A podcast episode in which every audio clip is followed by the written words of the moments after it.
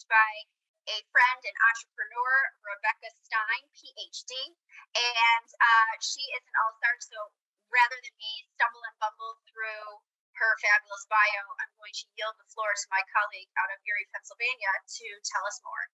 Okay, well, thanks for having me. It's so nice to see you still. Yeah, um, we met when you came to Erie, Pennsylvania, and I actually my background's a little bit varied, right? So more more recently, in 2017, I opened a speakeasy style bar and restaurant called Room 33 in the heart of downtown Erie. But prior to that, I was a little more in economic development and supporting entrepreneurs. I've just been really all over the map, right? And I and as you mentioned, I got my PhD, but I've been trying to focus that in entrepreneurial leadership, and I've been teaching business classes um, for local universities too. So, because you never know, right?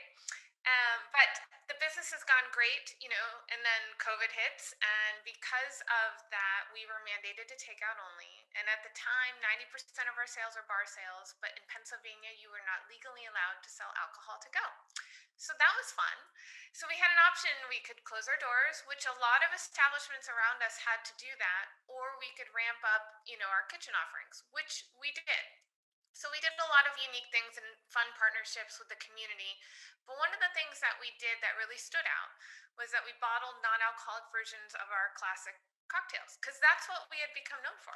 So we'd done a variety of different ones, had a really great response. And then honestly, I just woke up one day, seriously, and was like, huh, I wonder if I can't bring this to market. So I went to the team and I said, in keeping with our brand, which is prohibition related, um, the establishment room 33 1933 is when prohibition ended. So everything is inspired by pre and post prohibition. So i went to them and said why don't you come up with some cocktails from you know the speakeasy culture? And they were on board and i told them i'd figure everything else out.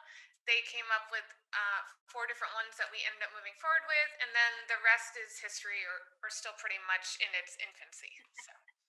i love it. I love it. So yes you definitely have an incredibly um, diverse and fascinating background, which is why I like talking to you so much about it. And you can sit in the seat of, you know, anything from the economic developer to the leadership coach to the entrepreneur feeling and dealing with all of it. So let's start first with, you know, your PhD and your background. What was your passion there? What kind of drives you related to entrepreneurial leadership every day?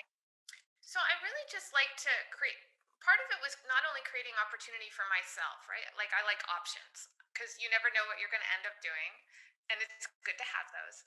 And I um and as a woman, especially in business, the more opportunity I could create for myself, the more impactful I felt I could be to others. So I did my masters and then I took a very long break. And then they launched um, a program at our university here. It was organizational learning and leadership in 2012 or 2008. But at that time, it was really focused in the educational realm, like superintendent sort of um, focus. So I didn't do that for like another four years. I went back. I applied in 2012. I got in. I went for one year. I stopped going because I didn't know if it was for me. Sure. And at that time, met my husband, got married, came back, moved him to Erie, and then decided I'd go back again and you know, I really kind of got into the entrepreneurship realm at that point and very interested in supporting others in the arena. So I was working in economic development and supporting entrepreneurs. And that was kind of the trajectory I took during the coursework. So when I ended up doing my dissertation, it was focused in entrepreneurial leadership in the manufacturing and technology sector. Ah, which is perfect for our, our Erie, Pennsylvania and Rust Belt folks. So I love right. that. Yes, I had a lot of people to talk to. So. I would imagine so. So, I guess talk to us then a little bit about the economic development role. What did you see and experience there, and what are some of your big takeaways?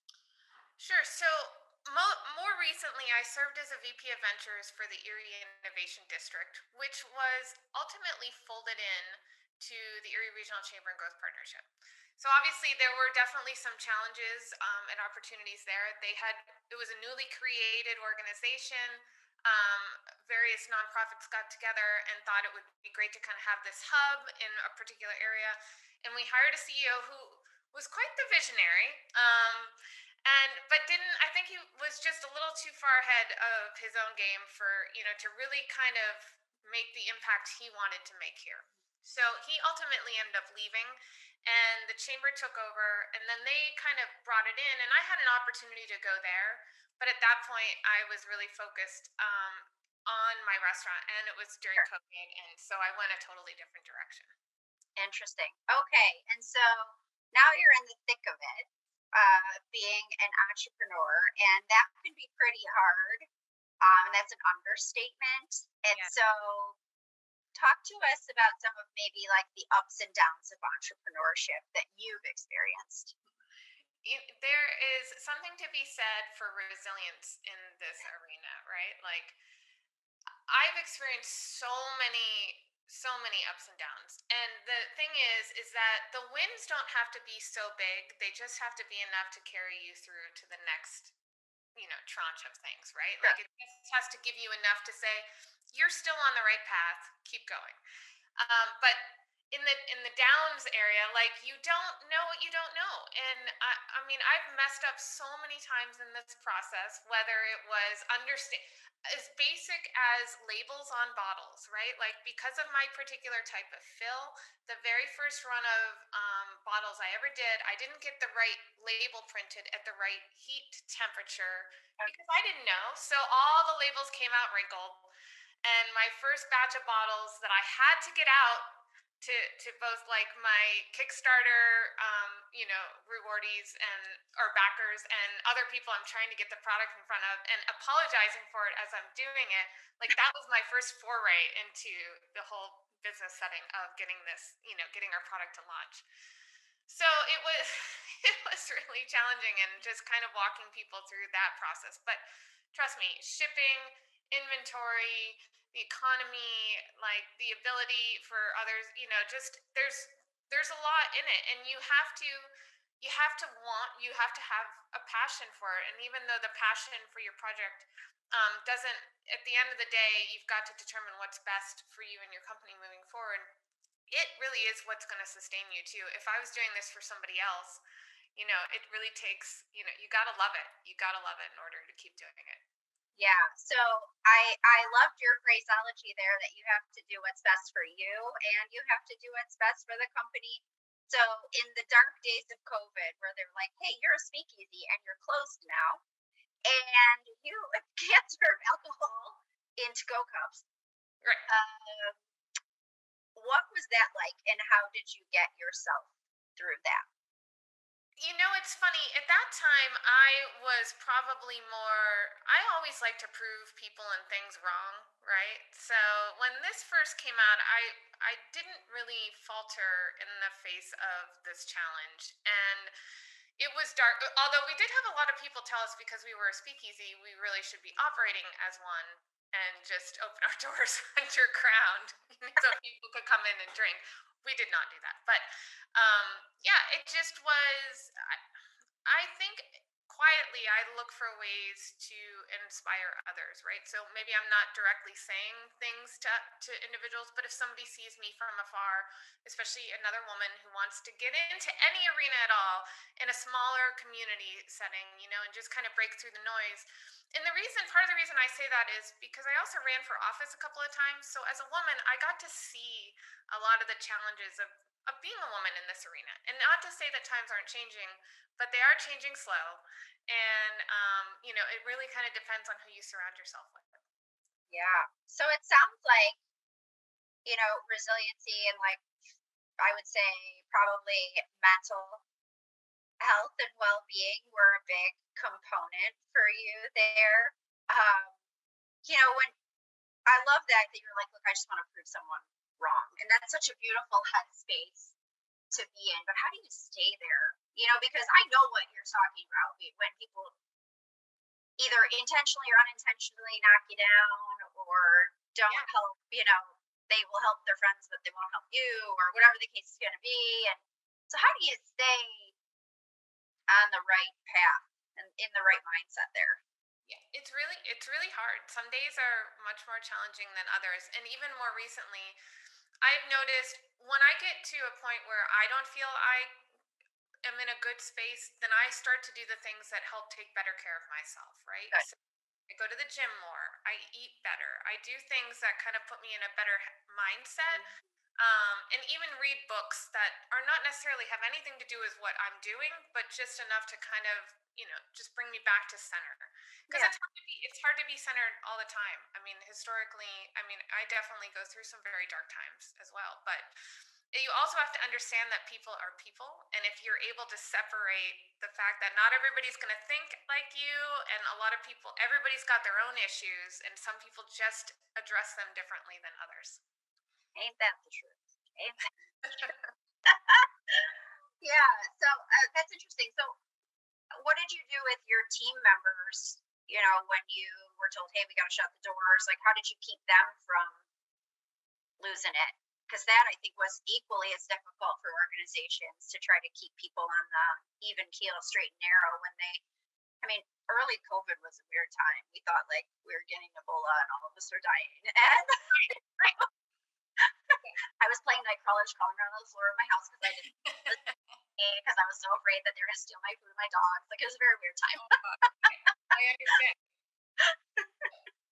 I did the opposite of what everybody else did. I paid my team more. Oh, wow. So I told them that we were not going to be open, but I was going to pay them to stay there. And we found things for them to do, like whether it was just cleaning the restaurant, like reorganizing, doing things to get them involved and keep them going somewhere almost, you know, as much as they were before to not shift their entire, you know, livelihood upside down, you know, because I think that's part of the battle is just creating normalcy in the process of, you know, chaos and that was what I wanted to do for them. And it took, you know, it took some time, but we never actually had.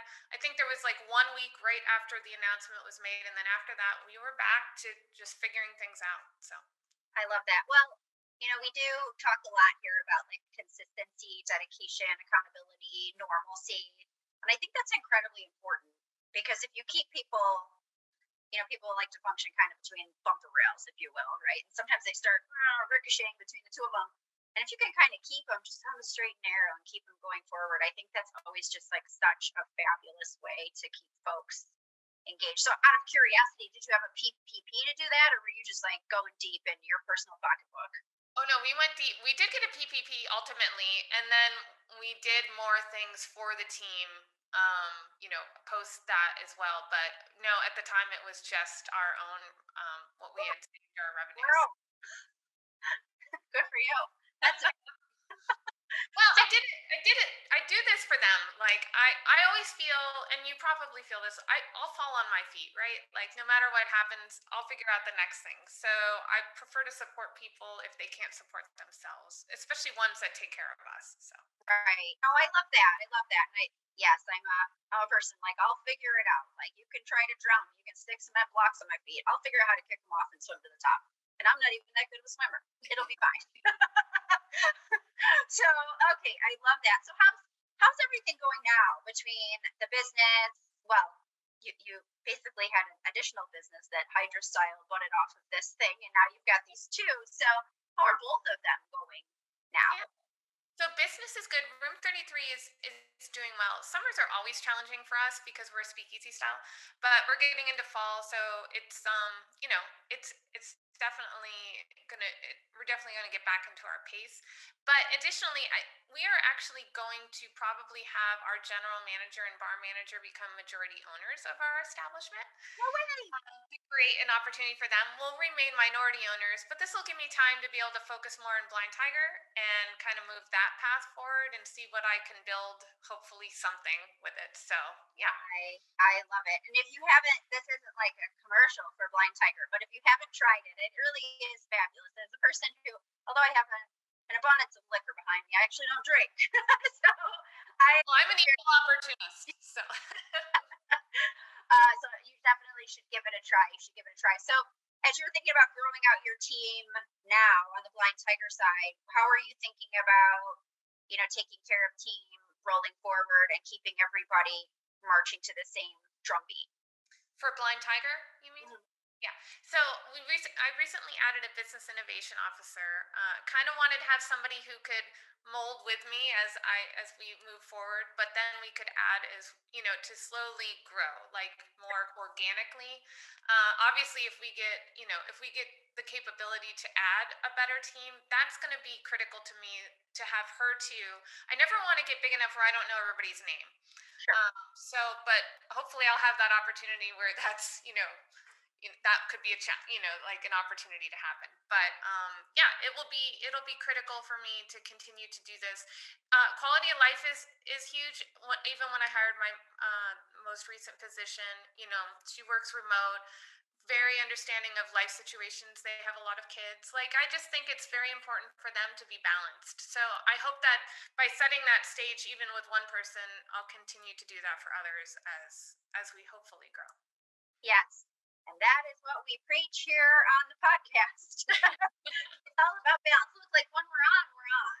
You right. know, it's not to say there's not going to be some days where you have to work a really long day or you're going to, you know, put it all on the line. But what are you doing to take care of yourself before that event and after that event so you can keep doing that? Because that, I mean, that's about longevity. Yeah. And I talked to about longevity last week, so I'm very, uh, very, this is very top of mind for me. So perfect. Okay, well, I guess one of my final questions for you, this has been wonderful and very inspirational. Like I am just woo, ready to crush life. Um, so thank you.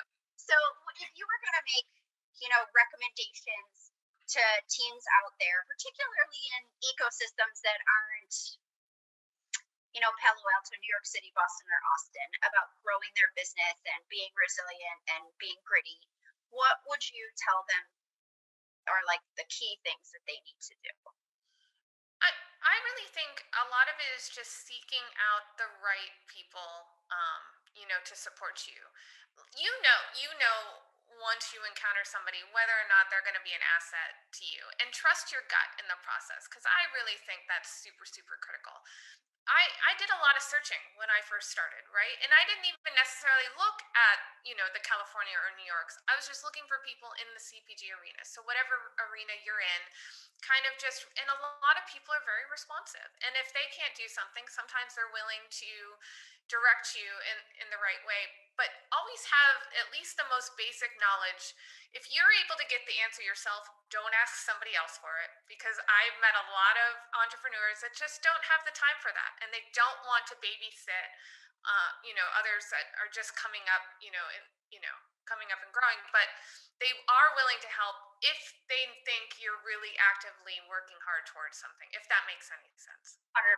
Yeah, no, it really does. That's that's a great tip. And, and it's funny. So eh, on our team, on our bold team, we always talk about like, is that grittiness? Like, what is that? Because not everybody has it, right? Like, there's a lot of times people are like, well, how do I do this? What do I do? And it's like, you're going to learn way more if you just go figure out the answer, first of all. Second of all, like, we can't grow a business or scale a business if one person is the bottleneck for all information. Also, that's going to burn that person out real quick. So we yeah. can't do that either. right. And even probably, and most critical thing I always preach is don't be afraid to fail. Like I've failed a bazillion times in this process alone. That doesn't mean it's not the right thing. So just you know, continue to be, re- I mean, resilience and grit. I really think those are the critical elements of entrepreneurship. I love it. I love it. Well, Rebecca, thank you so much for joining us this week. This was a wonderful discussion, and uh, I look forward to uh, watching you continue to conquer the world and grow this team of yours. So, very grateful for your time. So, thank you. Thank you. Thank you for having me. Yeah, no problem. Yeah, me too. And for all of you out there listening, as always, don't forget, don't just be bold, be bolder.